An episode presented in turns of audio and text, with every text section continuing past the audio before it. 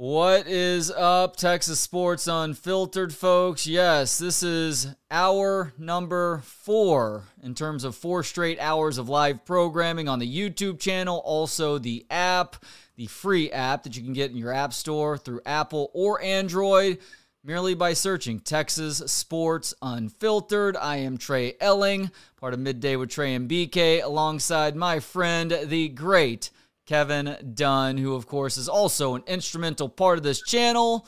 And we are, I think, as of this week, I don't think we did so last week, but as of this week, going forward, KD, doing at least two episodes per week. And our plan is Tuesdays and Thursdays most week. And so here we are, show one of week number three on the YouTube channel. So I did, BK did drop off a mic and I was testing it earlier and I couldn't hear as I'm using the new mic. So I know people have said, hey, get Kevin a mic. We got me a mic. I'll figure that out after the show. I tried to troubleshoot before the show, but you know, my troubleshooting with technology usually ends up in me not fixing stuff. To uh to do a little bit of uh, off-air chatter on the air. Can you hear me okay right now though?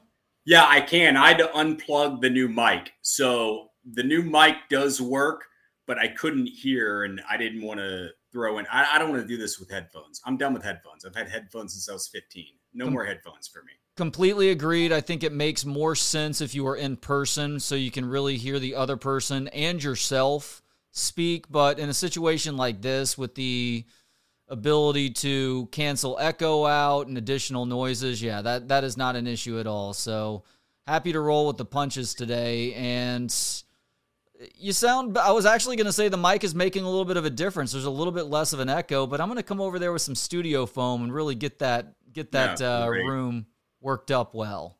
Probably pour out my apple juice too. God knows what you're going to do.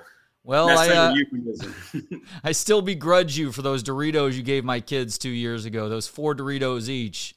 Uh, I had people laugh with me about that, and you were really cool. But I could tell. I just know you so well. I could tell inside that you were you were burning a little bit, and I didn't ask you either. So they were hungry. By the way, those kids, I, I seagulls couldn't have eaten that bowl of Doritos any quicker than those kids did. They've been starved. Uh, they were looking for the type of junk food that most of us live on. I give the evil eye, but I promise you it is not intentional. It's like Chris Jackson or Mahmoud Abdul Rauf blinking back in the day. It's just what I do when I see junk food around my kids. I have accepted that they love ketchup uh, and part of me feels like it is them spiting me because I hate ketchup so much. But I, I get that they need to be kids in a sense. We just can't overdo it and just uh, add to the uh, to the fatness issue that is plaguing America and really the world too. Chris Jackson, when he was still Chris Jackson, one of the best college point guards, underrated college point guards I've ever seen. If you had the new NBA rules when Mahmoud Abdul Rauf was playing with the Nuggets, he would he would have been wouldn't have been at this level but he would have been a not too much poor, but a poor poor version of of Steph. You interviewed him on the old radio show and asked him specifically about that, and he lamented the fact that he was probably born in the wrong decade for that reason. Yeah, I mean, because you wouldn't have been, you can't touch these guys now because right. Steph, Steph wouldn't have been able to survive, and I think he's phenomenal. And I also think there's a mix probably between old rules and new rules, probably closer to the newer ones. But yeah, no, Chris Jackson was Stanley Roberts, Shaq. To show you how loaded college basketball was back then, I I don't think they ever got past the Sweet 16. I think you're right about that, and part of it may have been, although he did make it to the NBA Finals as a rookie, is Shaq still being really raw as a basketball player too. Very like much so. everybody saw what the potential was, but Chris Jackson lit college hoops on fire with how good of a scorer he was. And obviously, said Stanley Roberts was on that team too? Yeah, Stanley Roberts was the wow. bigger prospect of the two big men that that LSU had. He, he was he was seven three, I want to say, was more talented than Shaq. Shaq just got better, obviously, as it went along. In his junior year, you could just feel it, especially when he's running the court and finishing off with flushes. All right. Well, Texas had some good basketball teams back then as well, uh, but we're not going to talk about uh, Texas basketball of days gone by. Yes, sir. I do have one thing for you. you have you cooled off? Because I heard you talk about it with BK, the incident at uh, the coffee shop, and I love how you and I are. We will always we'll call each other about a lot of stuff, but we're the first one to always call because you know if you call Justine on that first call, you may not get the affirmation that you're looking for. But you know, you and I can't grow up and still pick little battles like that in the middle of the day with society. That of course I had your back. I was fighting that battle for everyone in that coffee shop and everyone who would have to enter a coffee shop that we, she would be in going forward. And yeah, you're absolutely right about that. I need to find the ear of somebody who's going to sympathize with that with my plight in the immediate aftermath.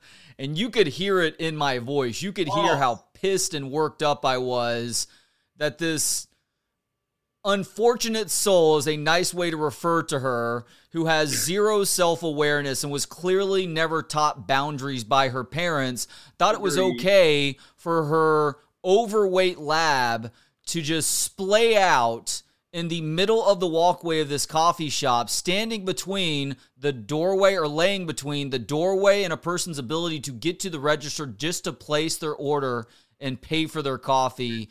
She thought it was cute. It wasn't cute. It was annoying. And she needs to figure out that she's better off not treating places like her living room when it's public spaces that a bunch of random people are going to be at that don't necessarily want to be dealing with their dog. And by the way, this isn't a dog hatred thing. I have two dogs at home no, everybody loves dogs. One of them that I love. By the way, it depends on the dog too, by the way. I'm not going to say I love all dogs. It's just like with any and everything else in this world. It depends on the individual. Some dogs suck. Some dogs are awesome. Same goes with mm. cats, same goes with humans. But in this Agreed. particular situation, it was less about the dog and much more about just how inconsiderate she was being to her fellow humans couple things. One i agree with agree with all what you said about her but there are a lot of people in society that are roaming around and as long as they're they mean well you should probably try and give them a little of a break or some leeway. She needed to get called out for that uh, so i'm with you on that. It was a lab. Labs may be with golden retrievers the sweetest species on earth like or form of that species or any species that, that they are it's probably not going to bite you. It, it wasn't a, a, pit bull, not to throw any shade at them. Oh, Kevin, you're creating the stereotype. No, stereotype's been around. Okay, just talking about it. But so that's one. Two, I think the only difference in my small maturation compared to you with us blowing up on society is on the third or fourth go around on the way out when you just knocked her out Tyson style. Maybe just go ahead and swallow and say, You have a nice day too verbally, verbally. There was no physical altercation. All verbal. On the way verbal, out, as after verbal. I got my coffee and was heading towards the door, she said, "Well, I still hope you have a nice day." And I turned to her and said, "Well, I hope you have a nice day too, but more importantly, I hope you gain an ounce of awareness to understand that this is not your living room. This is a coffee shop." And turned I'm around and walk out. And by the way, you're right about it being a lab. If that was a German Shepherd or a, a, Bull Mastiff or a Pit Bull that was laying there in front of me, I would have turned to her after asking whose dog is this and said, Boy, that's a really cute dog you have, miss. and definitely not stepped over it out of fear that it would have bought, bit me in the crotch. She's going to send some verbal signal. German Shepherds are just so smart. He could have heard your tone towards her and gotten pissed and grabbed one of your testicles, and you and I would just be a pair. Well, even this fat lazy lab stood up at the end there and was like, wait a second, what's going on? Is my owner being attacked? She overfeeds me, so I'm loyal to her right now. Well, I'm with you. I'm with you on that. So I, am glad you've cooled off because when you were calling me, I could hear your breathing was different. Yeah, my breathing, there was probably a little bit of a shake in my voice from the adrenaline too. Like, I don't like getting into public altercations. I don't know about that. I promise you, even though it happens to me more often than it does a lot of people, I don't look forward to that. But sometimes it is a necessary evil to uh, try and talk some sense into somebody. But as soon as she said, Stop talking to me like a child, one, I knew their parents never gave her boundaries. But two, yeah. I knew that anything else that I said to her would fall on deaf ears, which speaks to your point that I probably just needed to tell her, Have a nice day and walk out and not fire that one last shot off. Probably, but you're growing. Not really, but whatever. No, I'm a I'm a big man, baby. Before we get to Texas, what did Justine say about that interaction?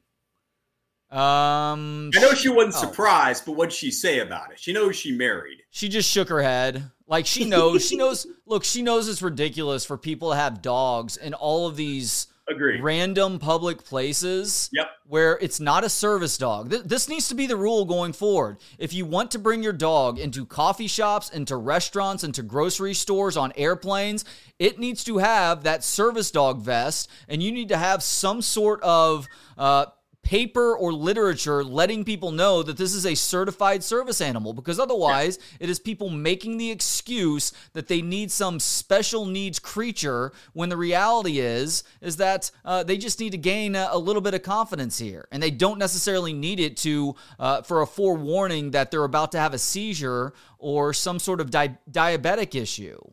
Well you and i both grew up like most people with dogs and love them. I don't know how you don't. I love yeah. the whole binary because I like cats too.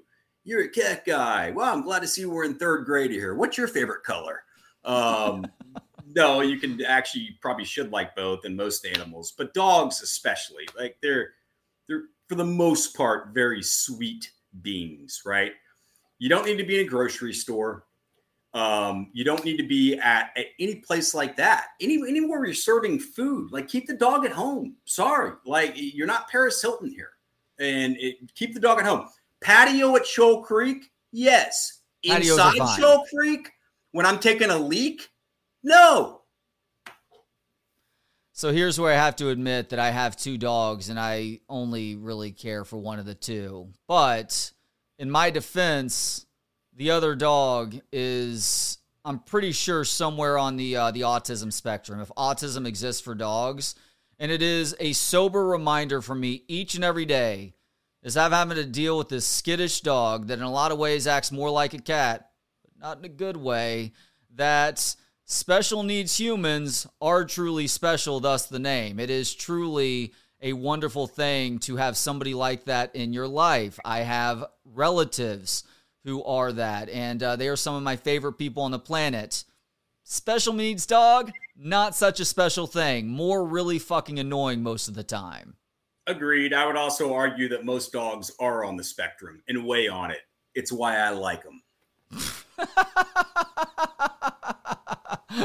Fair retort there. All right, let's get to some Texas football talk now because there were some All American lists that came out over these last few days. Let's start with the AP All American team. We see a couple of Longhorns on the second team. Maybe not who you would guess, though, based on uh, NFL draft projections. Well, one of the guys, I guess, based on NFL draft projections, but I feel like you and I talked about this a couple of days ago. If there's anybody that has an argument for All American consideration on this year's Texas roster, taking into account that JT Sanders is behind Brock Bowers uh, at that tight end position, but this is uh, first and second team that we got to see today, that it may be somebody like JT Sanders, maybe a Kelvin Banks, maybe a Jaylan Ford. Well, according to the AP All American team, Texas has two second team All Americans right now in the preseason. That would be Kelvin Banks and Xavier Worthy. I get Kelvin Banks, KD, but uh, Xavier Worthy is a bit of a head scratcher for me. I un- understand how good he was as a true freshman, but it was a pretty drop off last year. He has a lot to prove this season, but he's also uh, has a better cast of receivers around him too. Yeah, but that also could help him out because yeah. I'm with you. If you go off, off last year in production and drops and everything, no, you wouldn't put him second team All American. He goes back to his freshman year. It goes to people think this whole offense as a whole is going to be so complete. And you've got different guys that complement each other on the outside. You've got JT Sanders.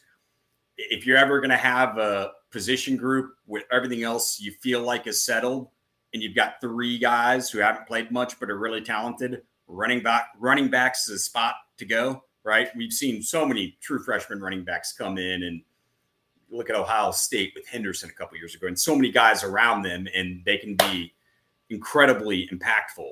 So I think it's more about what people saw his freshman year. I mean, he's got first round talent and first round twitch.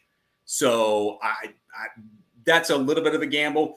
You're not going to put if you're going to grab another Texas guy, you wouldn't put AD Mitchell on there. I think this is more thinking that Texas is a top five receiver room, and this is the guy. You don't put AD Mitchell because of the injuries. You don't put Neyor because of that. So I, I think that's that's kind of what they're leaning on. But yeah, I mean, it's definitely. I would have put Sanders ahead of him as a second team guy. Yeah, and the second team tight end, and I apologize if I mispronounce the name here, is a Syracuse tight end, Oronde Gadsden. Mm-hmm. So apparently, Rondé Gadsden looked at by the AP voters is better at tight end than JT Sanders right now. Ultimately, you're right. Xavier Worthy not only has uh, first round athleticism, but also a certain toughness about him, too, as an undersized wide receiver. The one question that I have, because this was even an issue uh, during his true freshman campaign, is I don't know if he has first round hands. He led the Big 12 in drops. Granted, that was with more targets than a lot of guys were receiving, and that drops issue was uh, clearly a factor last season, too. Yeah, no, that he's going to have to answer that. He's proven with some routes he's a great route runner. The jerk route that he runs on the goal line I mean that that that's NFL level when he's run that, and so it's about hands for him and consistency. And so if he shows that this year, he probably will be. I mean, the DeVonta Smiths of the world have helped him out being that diminutive and and still being able to actually gets back to our Chris Jackson argument. Can't put your hands on him anymore. I mean, there there are receivers that never would have seen the light of day because they're on the IR. They could just never get off the line of scrimmage where every sport, all three major sports, have done everything they can with the rules changes to help out who? The offense. It's actually amusing to me considering that that soccer hasn't taken more consideration to loosening up their offside rules and I get it. I understand soccer purist. I am speaking evil right now, but imagine how much more enjoyable this sport would be if you completely eliminate offsides when the ball is in that larger goal box and you turn it into a more of a free for all. Yeah, you're going to lose those 1 nothing games or those 0-0 ties, the beneficial tie for one team, but you probably get more 4-3 games or 5-2 games. More goals scored is not necessarily a bad thing in a sport that is desperate for more action versus stuff that almost happened. I will. I think that's a great point. And as someone who's not never been a soccer guy or a hockey guy, I'll get into why here in a little bit. I where I finally figured it out. I think what the the main issue was subconsciously with me just watching it. But I will give soccer credit for not bending because I think those other three sports have been bending too much. Just let's get more people involved. No, let's get this a private society. Damn it! Oh wait, you don't make money doing that. But soccer and hockey, I was trying to figure it out. Why did I never get into them? Why can't I get into them? I think naturally growing up with football, basketball, and baseball being the sports I loved, the sports I played, in all three of those sports, you don't give up possessions, mm. right? You, for free. Yeah. So well, you got a punt, man. What about an intentional walk? What about no, no, no, no, no, no, no. Nobody grabs a rebound and launches it to the other side of the court saying, hey, man, I had to clear the court. All right. Like, you know, clear the puck and all that. And I understand. I mean, I do understand enough that that is part of the good strategy. For me, though, just giving up, I'm just going to kick the ball down there. Let's just get it down there. You're giving up a possession? What are you doing? Yeah, if you're doing it in hockey, you're doing it out of desperation because uh, your team is exhausted and has is having an impossible time regaining possession. So you basically have to knock it down to the other end and ice the puck. And the result of that in hockey, by the way, this just speaks to how uh, how much of a, a tough guy sport hockey is, is that those guys who are already dog tired have to stay back out there until they can actually get the puck back too. I like that. I like that. Yeah, I mean, I, I understand, or, or if you're up a lot, and like you said, or maybe you're shorthanded, you clear it. I understand there's strategy with it, but just that's always been hard for me to wrap my head around. But I'm not very bright, so. I disagree with that one. All right, as far as some of those All American teams are concerned, Sporting News has Jaylan Ford as a first team All American linebacker. Glad to see him getting a little bit of love. He obviously got screwed out of uh, Defensive Player of the Year honors in the conference last season and hasn't received a ton of uh, All American love so far this year either. So kudos to the Sporting News for recognizing that talent. I don't. He's got a nose for the ball, man. It's right. another guy we worked with who I think the world of, and is just so locked in, and is I think enjoying being the three star, whatever he was, but unheralded, certainly for a Texas recruit. Uh, he's got a nose for the football, and we talk about guys like that whether it was a Nathan Vasher or a Honey Badger or an Earl Thomas, that guys like that, it's hard to describe. And we played with guys like that, yard football or middle school or even high school, right?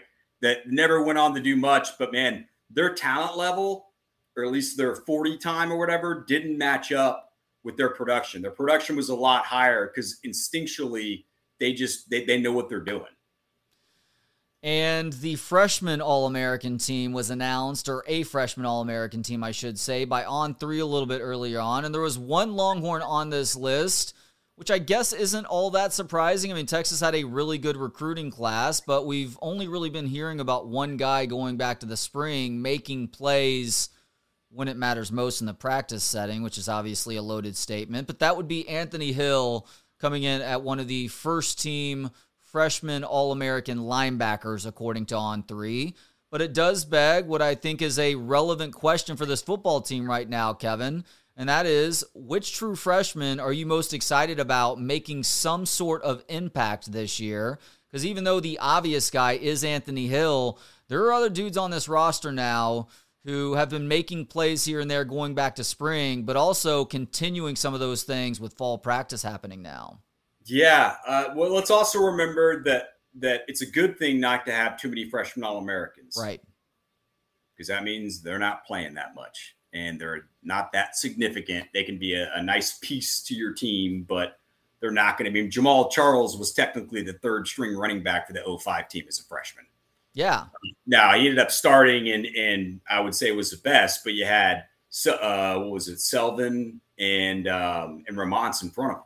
Yeah, with a healthy program like what Georgia, Alabama, I mean the big blue blood programs out there right now, Ohio State, Michigan. You mentioned uh, an exception at running back with Ohio State earlier, but true freshmen who can actually provide you significant minutes is found money more than it is something being done out of necessity. Yeah, no, I'm with you on that. So, and there's only so many, you know, the the I say this on the radio all the time. Hey, we had three freshman All Americans. We're moving in the right direction. Probably not because we had three and they had 27 guys to choose from. So they picked 22. Okay. It, there are, I've seen a lot of freshman All Americans who end up never becoming all conference once they once they become upperclassmen. So always kind of be careful with that. But I'm going to give you a name because eh, if they still do it the way they they used to, because they have to, because getting back to the volume, there's not enough guys to choose from.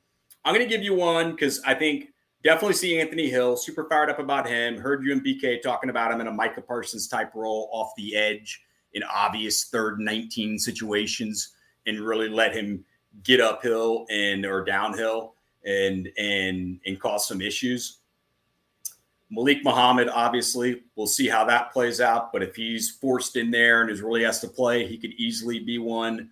Um, Johntay Cook could be one. The one guy I would say though, because I believe he's, I believe so. So correct me if I'm wrong.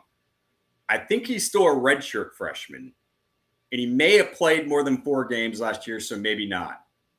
Ethan Burke, I believe Ethan Burke is a redshirt freshman right now. Yes. Okay, he's a guy then who could really play well, and I will give myself a little credit. I was the first person I think in the in the world with a microphone in front of him who was saying Ethan Burke, Texas should give Ethan Burke a ride. This is before Michigan gave him a ride. I watched every Westlake game, him and Vasek, and Burke was a Maryland uh, lacrosse recruit, one of the top five lacrosse players in the country. And I couldn't believe he wasn't getting serious D1 rides. Michigan gives him one, then Texas.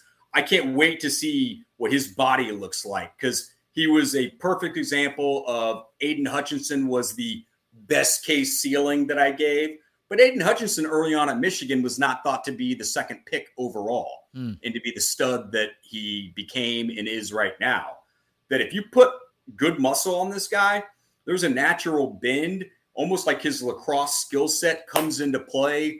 Very cerebral because he's white, of course. Um, coach on the field. No, but I mean a very smart player, reading the ball and everything. And I, I think Burke could be that guy if he's a redshirt freshman. I I didn't even look at that. So well, the lacrosse background ensures that Bill Belichick will spend a draft pick or at the very right, least take exactly. a flyer on him at some point. What is it about a lacrosse background that is uh, so well suited for football? I know you just mentioned the bend. Is it the bend? Is it the fact that they're not afraid to use their hands to uh, to gain positioning? What is it that translates so well? I don't know lacrosse well, but talking to people, I think that's it. The bend, um, the agility, and then using your hands the way you do. Um, I, I, think that's a big part of it. You guys, you know, chime in. Any you guys, any lacrosse players who know a little bit more than we do on that. But yeah, that's um, that's a good question. I want to get yours. Who's yours? Do you have one freshman All American, one person that you're looking at? You named most of the guys that I think will most likely have some sort of impact, especially early on. And watch out for Malik Muhammad. I mean, he continues to make plays in practice, but also in those scrimmage settings. So the scrimmage is a step closer to that game atmosphere, obviously. And if he is making plays in that setting, then I am ready to see what he can actually do when the snaps – truly matter. I'm a little bit surprised we haven't heard more about Derek Williams mm-hmm. in fall practice because uh, people have a ton of confidence that he's going to eventually be really good at the safety position. Now, the good news is that they don't need him right now, to your original point.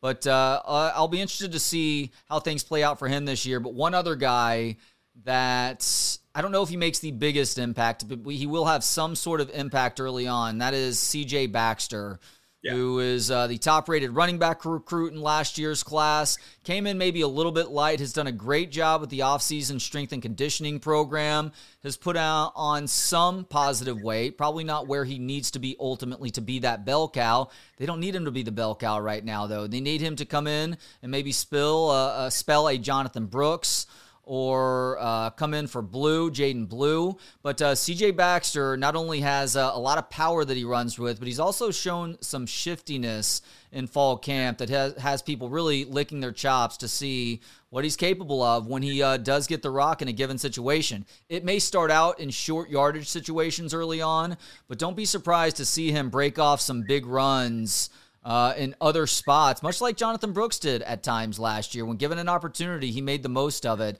I think we'll see the same out of CJ Baxter throughout the 2023 season.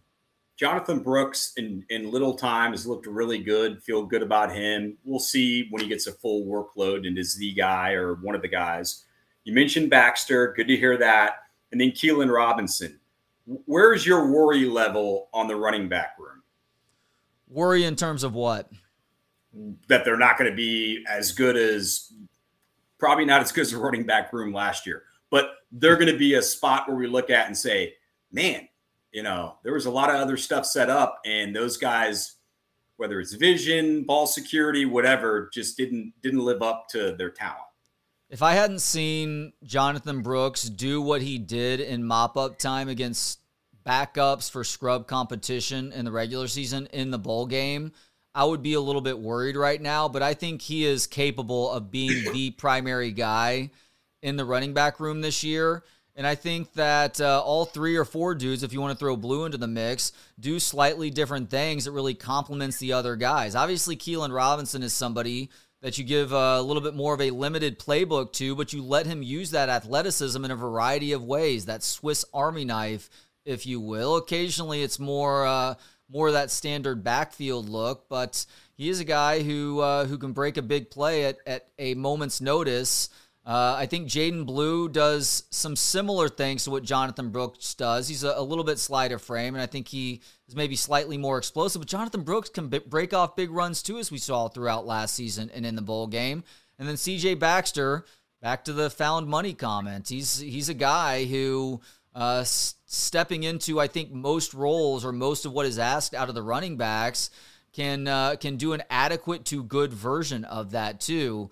So I'm encouraged. Obviously, it's not going to be what last year and the last couple of years have been at the running back position with Bijan Robinson, literally one of the all-time best to have played that position at Texas, and then Roschon Johnson, who would have started at so many schools last year and was one of, if not the biggest vocal leader uh, on the roster last season. Like, they're not going to be those guys, but they will be okay. And I also know that Steve Sarkisian has made it a point of emphasis throughout his time as a head coach and offensive coordinator to find a guy to get a thousand yards on the ground. And Jonathan Brooks is obviously the uh, most obvious candidate to uh, to acquire that.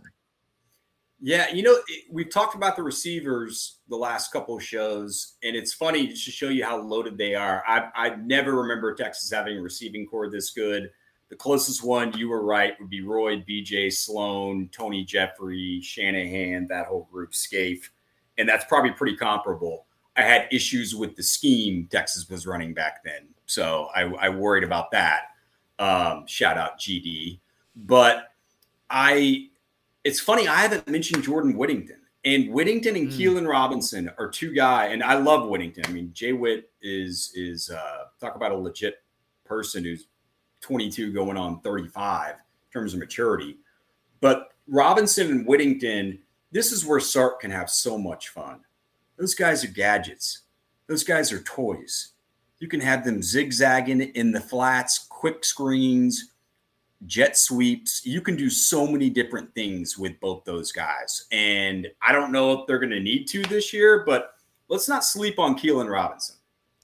Yeah, I, I, like that thought, and uh, I'm with you on Jordan Whittington too. There were times last year where I wish they were just pumping him the football for the sake of uh, helping themselves win games versus Quinn I don't want to call it a give up, but he was doing nothing but locking on Xavier Worthy and throwing incomplete passes Xavier Worthy's way. Jordan Whittington has shown when he's healthy over these last few years that he can be the dude. Now, that's been a, a loaded sentiment there, obviously, because Jordan Whittington had a hard time staying healthy through his first couple of years here in Austin, but he was healthy for a majority of last season.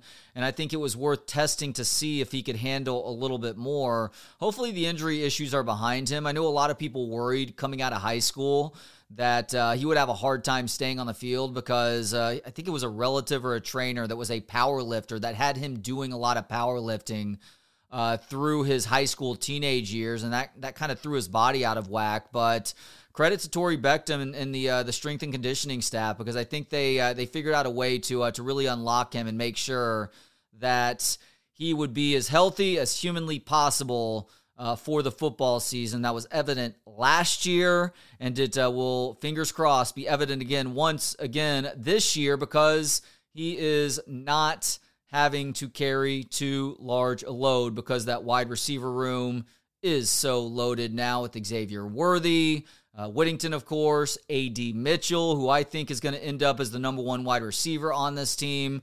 Kevin mentioned Johntay Cook, the true freshman, has been making plays and turning heads going back into the spring. And then you also have uh, some younger dudes who are maybe a little bit forgotten about right now who are also champing at the bit to show what they're capable of. Casey Cain is one of those guys. He had some good moments last year. He also had some not so great moments, but those can be uh, great as a learning experience and uh, understanding uh, how to handle the pressure of a given situation.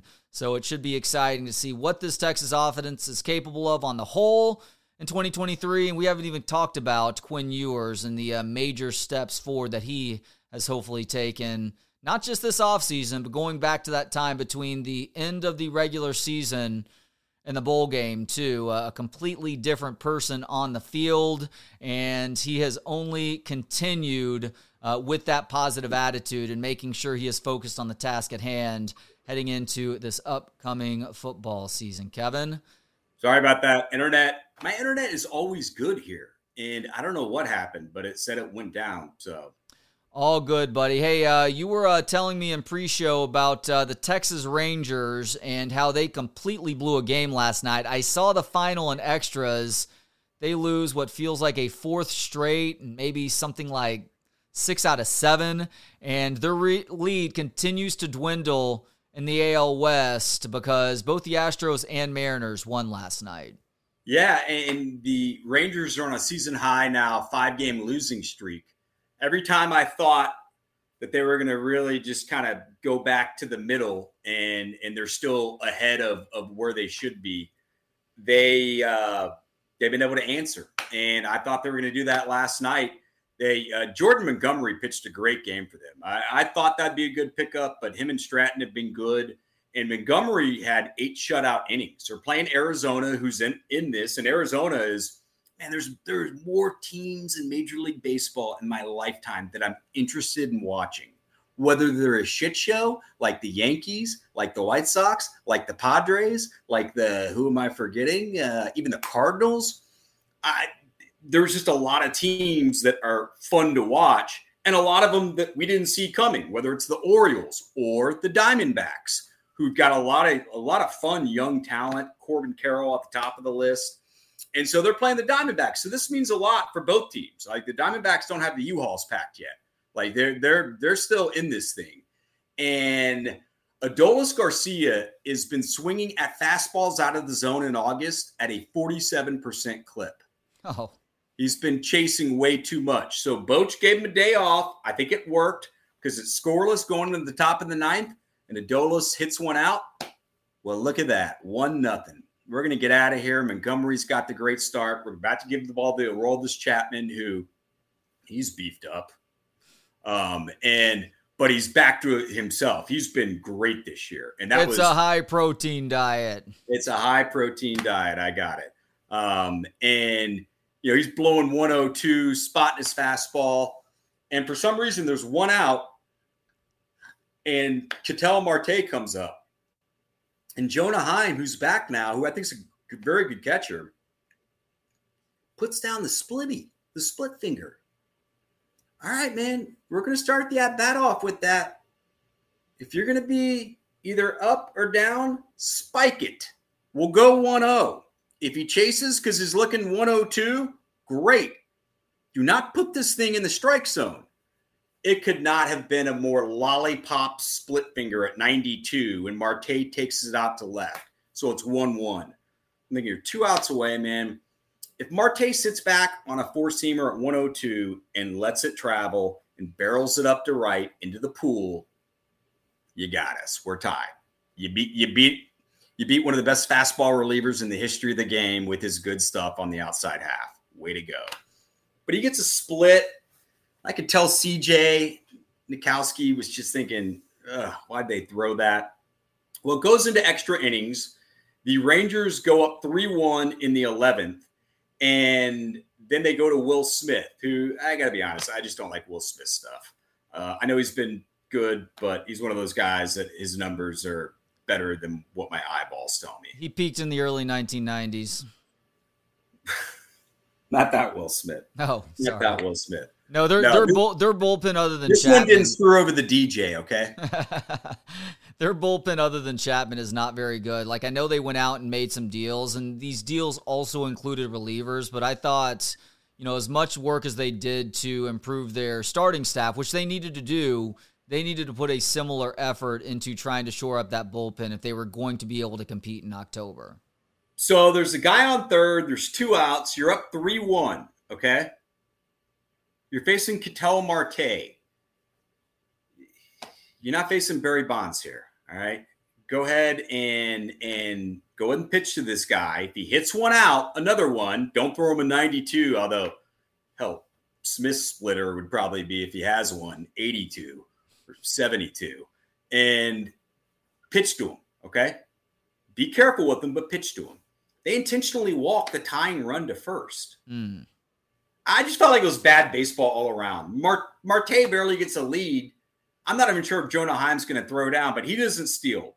Anyway, guys on guy on third, first, two outs. You're up three one. Next guy comes up, hits a ball to right field. So it's three two now. Guys on second and third, and then uh, Tommy Pham came up and hit a line shot over Semien. You lose. I mean, those. It's just the type of game I know that stung them. I, I could hear Jordan in the post game. That's the type of game when you've got a four game losing streak, you're about to snap it against what could be a playoff team. You're up one nothing. All right, bad choice on the split finger. You're up three one. We intentionally walk this guy. Two two batters later, you're done. Like you just can't. It felt like bad baseball, and that's a well coached team that plays good baseball. I watch them almost every night, and this one when they really needed it, uh, you got to get that one. Yeah, that's especially frustrating because Bruce Bochy is one of the all-time great managers because he is so good situationally. Yeah, he is. Exactly. Exactly. No, but Boch has done a great job. They've got arguably the best pitching coach with Dave Duncan and like four or five other guys and Mike Maddux there. I think JD did a good job of handing it off to Chris Young, who's been great as a GM. That is a you know a well-run organization, and, and from top to bottom, and they just you know it's going to happen. I mean, it, there, there are times where you're going to make bad decisions, and and you just kind of run into it. But I'll be curious to see how they rebound tonight because they need to. I mean, the five-game losing streak the Astros, not just the Astros, the Mariners are on their heels now. The Mariners have been red hot. Yeah, who's the young guy that everybody's uh, that everybody's going crazy over? Julio Rodriguez is that the Mariners player? Julio Rodriguez and I, Mark DeRosa did. I think Mark DeRosa is the best baseball analyst um, as a player in the game. I would say that Brian Kenny is probably your best baseball announcer or studio host in the game. But I watch MLB a lot, and I watch DeRosa, Robert Flores, the old CBS guy, um, on on the morning show when I can. And DeRosa was getting into Rodriguez, really having. I'm going to get too basebally here, but you brought it up, so deal with it. but he, he was really trying to almost inside out stuff and letting the ball travel too much a lot of the year. And he was not doing what he should do, which you don't want to always be bailing and wailing, but got to get that bat head out and you can't you got to let them know, hey man, middle and middle in, you can't mess with me there, even with velo. And he's gone back there. I don't know if you saw DeRosa. Harold Reynolds also did a segment about it. And since that, two or three weeks ago, he has been the hottest hitter in the world. He has just been hitting everything. But they've got other guys too. They've got the Ty Francis of the world, Cal Raleigh. Uh, they've got some guys who most people wouldn't know, even in baseball. That is a well well put together team, and the sum is probably better than what we think the individual parts are. You mentioned the Orioles surprising a lot of people this year, Kevin, and uh, it's been a great story. They have the second best record in baseball as it stands after the Atlanta Braves. And for Orioles fans who have suffered for through so much bad baseball for literally decades, it feels like uh, this is a, a, nice bit of justice to finally get to root for a winning club for at least one year. But unfortunately, based on the comments of their owner, John Angelos, it sounds like it may not last uh, beyond much more than a year. No, John Angelos, won. he suspended the, the play-by-play guy for, I mean, the most ridiculous soft bullshit you've ever seen in your life. Stupid. Really stupid. And, the, you know, Baltimore fans – first off, can you imagine living in that city? Wags, I love you and God bless y'all. But living in that city for the last 20 to 25 years, like what a lot of the cities are going through right now, they've been going through forever. They're like, welcome to the club, yeah. join it. Um, I mean, that's a, that's a, that's a, uh, a resilient group. So I mean that as a compliment. People yeah, De- Detroit, Detroit thinks Baltimore is a shithole. right, exactly. I don't know how you guys deal with that. Uh, you want some water? But yeah, I mean, so Detroit's been through all types of shit, and yeah, they'd probably look at Baltimore and just think, "Whoa." But uh, but it's a resilient fan base, and so I love that they had that guy's back, and they've they've done, you know, they haven't showed up maybe all the time, but they've had a bunch of losers on there. Angelos, his son, because Peter Angelos is the owner, the 94 year old, so God knows where he is right now, just mentally Hmm. But John Angelos, the son, talked to was it the Post or the Times? I forgot who it was, and pretty much said, "I'm glad you're enjoying it, but don't expect us to sign any of these guys." Woe is me being an owner in a small market. Oh yeah, woe is you. One, you could sell that even the Orioles for a billion dollars right now, and you'll be fine. And your dad bought them for like 165, 165 million in the early 90s I'm sure you guys are doing okay. So maybe you can't give Adley Rutschman 350, but the numbers he was throwing out there, and then he tried to get into not that I'm any business savant by any means, but when I'm reading it and looking and going, what are you talking about? Like, do you know what supply and demand are? Because because uh, then he got into, well, I don't really know what how if our prices are right at the ballpark, but either way, we're going to have to raise them significantly. Like, well, well, first off, there's no reason to talk right now, man. Like, what are you even talking about this for? Let let them enjoy this. Yeah, he's like the owner in the movie Major League, where it's like he's trying to derail the team by creating these stupid distractions. And by the way, the uh, the broadcasting thing did become a distraction because the players yeah. were being asked about that. So you were right. causing them to lose focus on the task at hand. Now, credit to them, they haven't lost focus. They've been playing good baseball since then, but it's like he's trying to do everything in his power to uh, to discourage people from liking the franchise specifically because of him. I wonder if it's tied into uh, the to do happening right now between uh, Angelos, who either wants. I, I need to read this story before I throw it out here, but there's something going on with the ballpark where there are renovations that are being suggested, and somebody wants a new ballpark. It's probably Angelos who wants the taxpayers to pay for a new ballpark, which wisely taxpayers are probably saying no to right now. So he's throwing it. in Baltimore. They've got so many. They've got so much more shit to deal with than that. Exactly.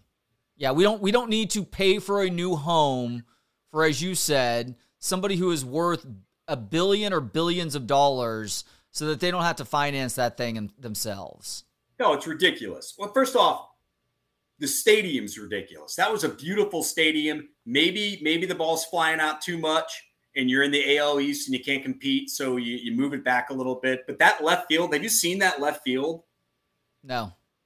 It's 390 feet and it's raised. No, oh. it is it is a joke, Trey. Go look at Baltimore's left field because they've changed the last couple years. I mean, come on, like. So it's the opposite I, of uh, I was Yankee so Stadium when the Astros right took out their their little anthill they had. You know, stop stop being so cute. Uh, it's okay. Uh, all ballparks are different, and that's one of the things we like about ballparks. But when you turn it into that, that's jumping the shark. Yeah, it's like the new Yankee Stadium. How short that right yeah. field is. Agreed. Like you tried totally. too hard to get cute here, and it's stupid. So the Red Sox, of course, of course, it was the Red Sox announcers. This is a couple years ago. Went out there and walked it. You know, they claim it's 314 Mm-hmm. And the Red Sox guy claimed it was 309. it's probably considering it's a Red Sox, it's probably somewhere in between, but that's that's yeah, there are guys, there are guys that oh, look at Matt Carpenter last year. Look at some of these guys that have made their living off just hitting fly balls out there. Yeah, you just poke a fly ball out to right field and it turns into a home run half the time. I would say if, if you're just your average Joe like us and you're a lefty, get an aluminum bat and a juiced up baseball, and that'd be your best shot. Maybe that, and maybe left field in Houston to actually get one out of a major league park during BP. Hmm. If you swing the bat at all. Do you think that? I mean, you would want to warm up a little bit first, obviously, and not go in there cold. But do, do I think, think I could hit a home run? Yeah, a home run in any major league ballpark, any of the ones that you just mentioned? Absolutely not. Yeah, I don't think so either. I used to have decent power. I, I was not a great baseball player, but I did used to have decent power. It was pull power from the right side of the plate, but no, no, no chance. I think I'd hit some line drives off BP pitching. Okay. I think I could get back into that, but no, no. I mean, I, I hear so many people say, do you think you could score 10 points in an NBA game? Do you think you could hit one out here? Do you think that what would happen if you went up against an NFL linebacker? Man, there are a lot of keyboard gangsters that, think they're much better athletes than than any of us were. Like, because it also changes level to level, right? Mm-hmm. I mean, if you played D two baseball, your brother played what D three baseball? D three, yeah. That's impressive. But like D three to single A or even D three to play in UT, he'd be the first to say, "Oh God, different level." I think there's a lot more levels than a lot than a lot of people want to admit. Yeah, D3 to D2. And by the way, at D3, this was back during the juicing era. And he did have uh, at least a couple of guys on his team who were taking PEDs at Division 3 to gain that competitive edge because, well, that's not just the nature of baseball, that's the nature of sports. Yeah, well, Westlake football wasn't doing that, okay? Westlake football wasn't. Uh, Stephenville High School back in Art Briles' heyday. Nebraska football back in the 1990s. Nobody was cheating, Kevin. All right, so there's my baseball take. All right, well, let me get it out. Speaking of renovations, because we just talked about ballpark renovations, apparently I 35 is in store for some renovations over the next decade. Now, I'm glad you mentioned this story to me because of my busy day. I was going to completely miss it otherwise, but the Texas Department of Transportation's I 35 expansion plan cleared its final hurdle this would have been yesterday as TxDOT. How long did it take to get over the hurdle? Because it's I 35. What, 20 minutes? An hour and a half. They they started they started at 3:30 in the afternoon, and they finally got where they needed to be uh, by five o'clock. But uh, they approved their own finan- or, or final environmental impact statement and released its record of decision to begin construction early next year. Now, this is a $4.5 billion plan for the eight mile stretch of I 35 between US 290 East. So think where Highland Mall is, or I don't even know if it's considered Highland Mall anymore. Think about Pluckers right there off 35 and 290. There you go. Better landmark. Think of the Pluckers right there going all the way down to where I 35 crosses Ben White and Ben White either heads towards 360 or it heads towards the airport, one way or the other. Well, that is uh, an eight mile stretch that is going to get a serious upgrade, even though it is facing uh, quite a bit from critics right now who believe that this isn't actually going to help out with traffic congestion. I see pros and cons to this plan, Kevin, and the cons start with the fact that uh, the taxpayer, uh, Travis County taxpayers, are going to be on the hook for this one in at least some way, shape, or form. And inevitably, this $4.5 billion plan will probably balloon to somewhere closer to 15 to 20 billion before it's all said and done. Of course, yeah, and there's going to be grifting and all that stuff because that's what politicians and that's what these bureaucracies do. So I expect that. We definitely need something. I'm going to do something right now that most listeners have probably never seen an Austinite do. Boredom raised Austinite, someone who does have proprietary feelings to this place, and rightfully so. This is on us, y'all. Mm. This whole issue is on us because we could have done this in the 80s when I think we were passing up federal funds. And our philosophy was if we don't build it, they won't come. And it would have been a lot easier to get this done. Probably wouldn't have been as expansive as it should have been, but the basic infrastructure to get set up, we just never did. So this is on Austinites. Now, Austin turning into one of the douchebag capitals of the world, that's on y'all, California. Okay. Uh, that's on all y'all that came in because it was the coolest city in the world 20, 25 years ago. But yeah, no, the infrastructure, that's on us.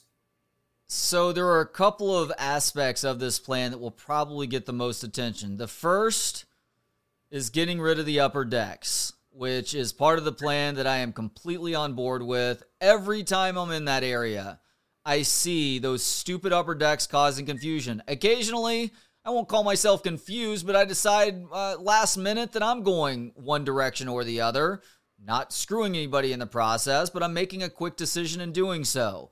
So the upper decks, lower decks, that's going to go away. It's all going to be one level. That's great. The part of the plan that I think will also receive a lot of attention that I am completely opposed to as somebody who understands uh, infra- or has a basic understanding for what good infrastructure looks like, not only in terms of your roads, but also your public transportation system. No, they're not going to put a uh, a train system down the spine of I 35 because a healthy train system, Kevin, you know this from living in New York, I know it from living in Chicago, typically goes down the spine of major thoroughfares to make it easier for people to take the train from point A to point B. They're not going to put a train or trains in the middle of I 35. Instead, we're going to get a bunch more high occupancy vehicle lanes, which don't be surprised if those turn into toll lanes over time. Time for me to get a dummy, huh? Dress her up. Oh, no question. If they keep it as HOV lanes and don't turn it into toll lanes, yeah. then yes, you sh- you should definitely well, get some sort of inflatable that makes it look like you. I would put the inflatable in the back seat though, like you have a uh, a man child in the back seat, or that you're chauffeuring somebody around, uh, versus how easy it would be to see said dummy riding shotgun with you. No, I got to figure it out though. I'm going to take advantage of 2023, just like I would if I was a kid now and I would have half the days off because, you know, I got gender offended.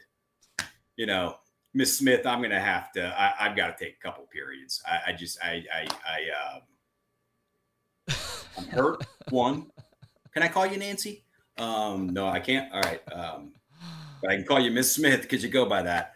So, I would take advantage of that as a kid, and I'm going to take advantage of this. I'm going to have it be my it's my girlfriend. And look, she's not breathing. You can judge me all you want. All right. I have problems getting laid. I have problems talking to real women. She doesn't talk back to me. This is my girlfriend. I treat her as my girlfriend. She goes everywhere with me, like the dog. You think we're you think we're able to play that off in Austin? I would be much better off with that bimbo who uh, had her fat lab in the middle of the coffee shop. If if it had been her uh, her HOV dummy in the middle of the floor versus that poor creature.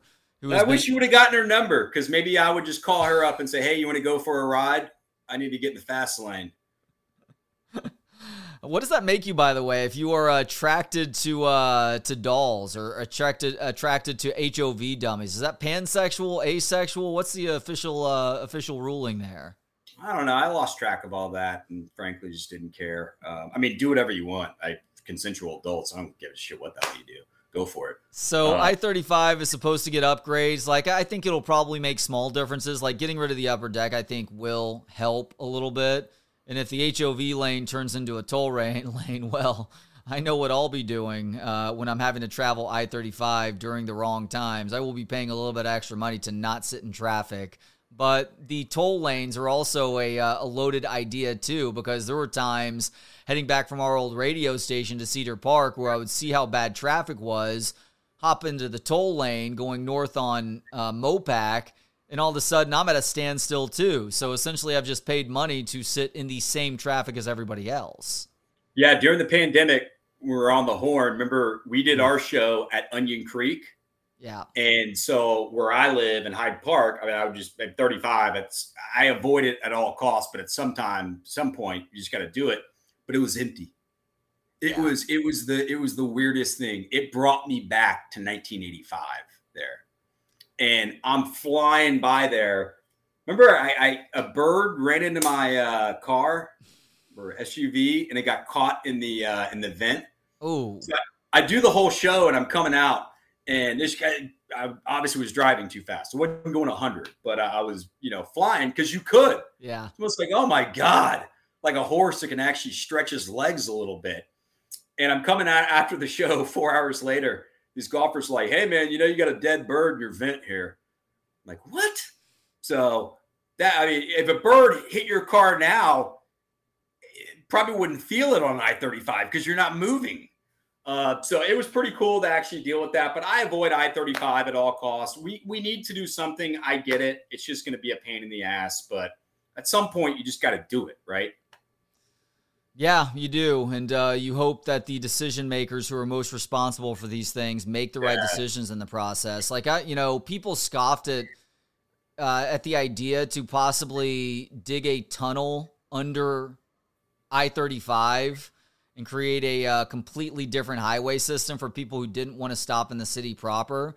And I think there may be some credence to that, but I also know that a lot of people who are on I 35, especially during rush hour, live in Central Texas, so I don't know how much that's going to do to uh, help those issues during the highest traffic times. Yeah, but we're talking about an eight mile stretch. So if you do live where my mom does in Taylor or you're in Hutto or Round Rock or any of these spots north or south of that, which is where a majority of people actually do live, then having them be able to bypass all that would probably help, right? Yeah, I think that it would help for sure. And I also believe that uh, you have a shortage of good options going east and west. But what you need to do is you need to look at roads that are treated like highways for people getting to and from work and do a, a better job of turning them into highways. Like 360 is maybe the first example that you have to bring up when talking about something like that here in Austin. But I even feel like Palmer Lane west of Mopac now, west and going north of Mopac, is also to a point now, especially with all of the big businesses that are operating uh, on the roadsides there. You've got a couple different Apple campuses. Uh, there's a huge complex where EA Sports is in, a couple of uh, tech companies like that, where you need to consider turning Parmer into something more of a highway and have all those lights those, those are underneath the highway to where all of a sudden that's not uh, that's not affecting traffic on the actual roadway that most everybody is on nearly as badly. You would know you you would have a better idea certainly up there than I would. But um, yeah, I mean, there the, the infrastructure has been screwed for a long time, and it's a very popular city and it's not going anywhere, which is good for most of us. And yeah, whatever industry you're in, it can get annoying, but you know, just don't try and be, you know, 50 years old and acting too hip and on Sixth Street all the time, or listening to music you shouldn't be listening to. I don't know if this is a Cedar Park thing or a TxDOT thing, but even up here near where I live, like you have the 183 toll road and then old 183, it's now called Bell Road. Like it bends under the highway and then it's, I don't know, a quarter of a mile off where the toll road is. But where 180, where, where Bell essentially begins and the, the toll road also starts after Lakeline, there aren't access roads right now. It's more like a highway up north, which is took a lot of getting used to. By the way, when I moved out of the state of Texas for the very first time, they don't have access roads in Oregon, in Illinois. You get off the highway, you're you're maybe going in a completely different direction. But they realize the need for access roads along this toll road. So the three mile stretch or so that doesn't have access roads right now they are in the process of, they've already planned it. So they're about to break down to put those access roads in, which I think is going to help the traffic flow in this, this area even more too. They need that more of that sort of thinking. It's not a problem right now. Although Bell Road is a, a little bit of a mess when you're talking about afternoon drive time, but it's not as big of a clusterfuck as I 35 is at this current juncture. So they're trying to get ahead of it unlike uh, unlike TxDOT and city decision makers and state decision makers who have continued uh, to push this up the road for decades now, to where the problem is extremely out of hand, and whatever solutions you're about to try and implement with a decade's worth of construction is only going to do so much to help out. Yeah, and like you brought up earlier, I think a lot of us just always kind of wonder where that money is really going and how on the up and up it is. All right, I know. I know we still have it. It's a there's no timestamp on it. We'll get to that story at some point. Um, that had my dad crying, laughing. Um, anything else you want to get to here? We'll get to that later at some point. Um, I'm just gonna preface it with this: not all guys and not all husbands are Neanderthals, but when I act like a Neanderthal as a guy and a husband, I got to call myself out for it. Yep. So you're just going to have to stay tuned for Thursday at noon to find out more. That's when I will be speaking once again with my best friend, Kevin Dunn. KD, thank you as always. Thank you for watching and listening. If you're watching on YouTube right now and you have not already, please do subscribe to the Texas Sports Unfiltered channel and click that thumbs up button if you liked this show. Chip and Zay, Midday with Trey and BK, all three shows a part of this live stream over the last four hours. We will talk to you tomorrow, beginning bright and early at 8 a.m. with Trey and BK, as a matter of fact, and BK okay. and Wags in the early afternoon, and Chip and Zay after that. For Kevin Dunn, I am Trey Elling. Have yourself we have a great clouds. rest of the day. We have clouds. We have cloud cover. People are saying that there's rain in the Austin area. I will believe oh. that when I see it. But hey, there was a lot of wind when I was picking the kids up at school a little bit earlier. It felt glorious. I mean, it was like, you know, it was 98 blowing on my face. Doesn't sound good coming out of my mouth, nor does that. But it was a hell of a lot better than 107 and nothing. Y'all have a good one. Take care. Peace.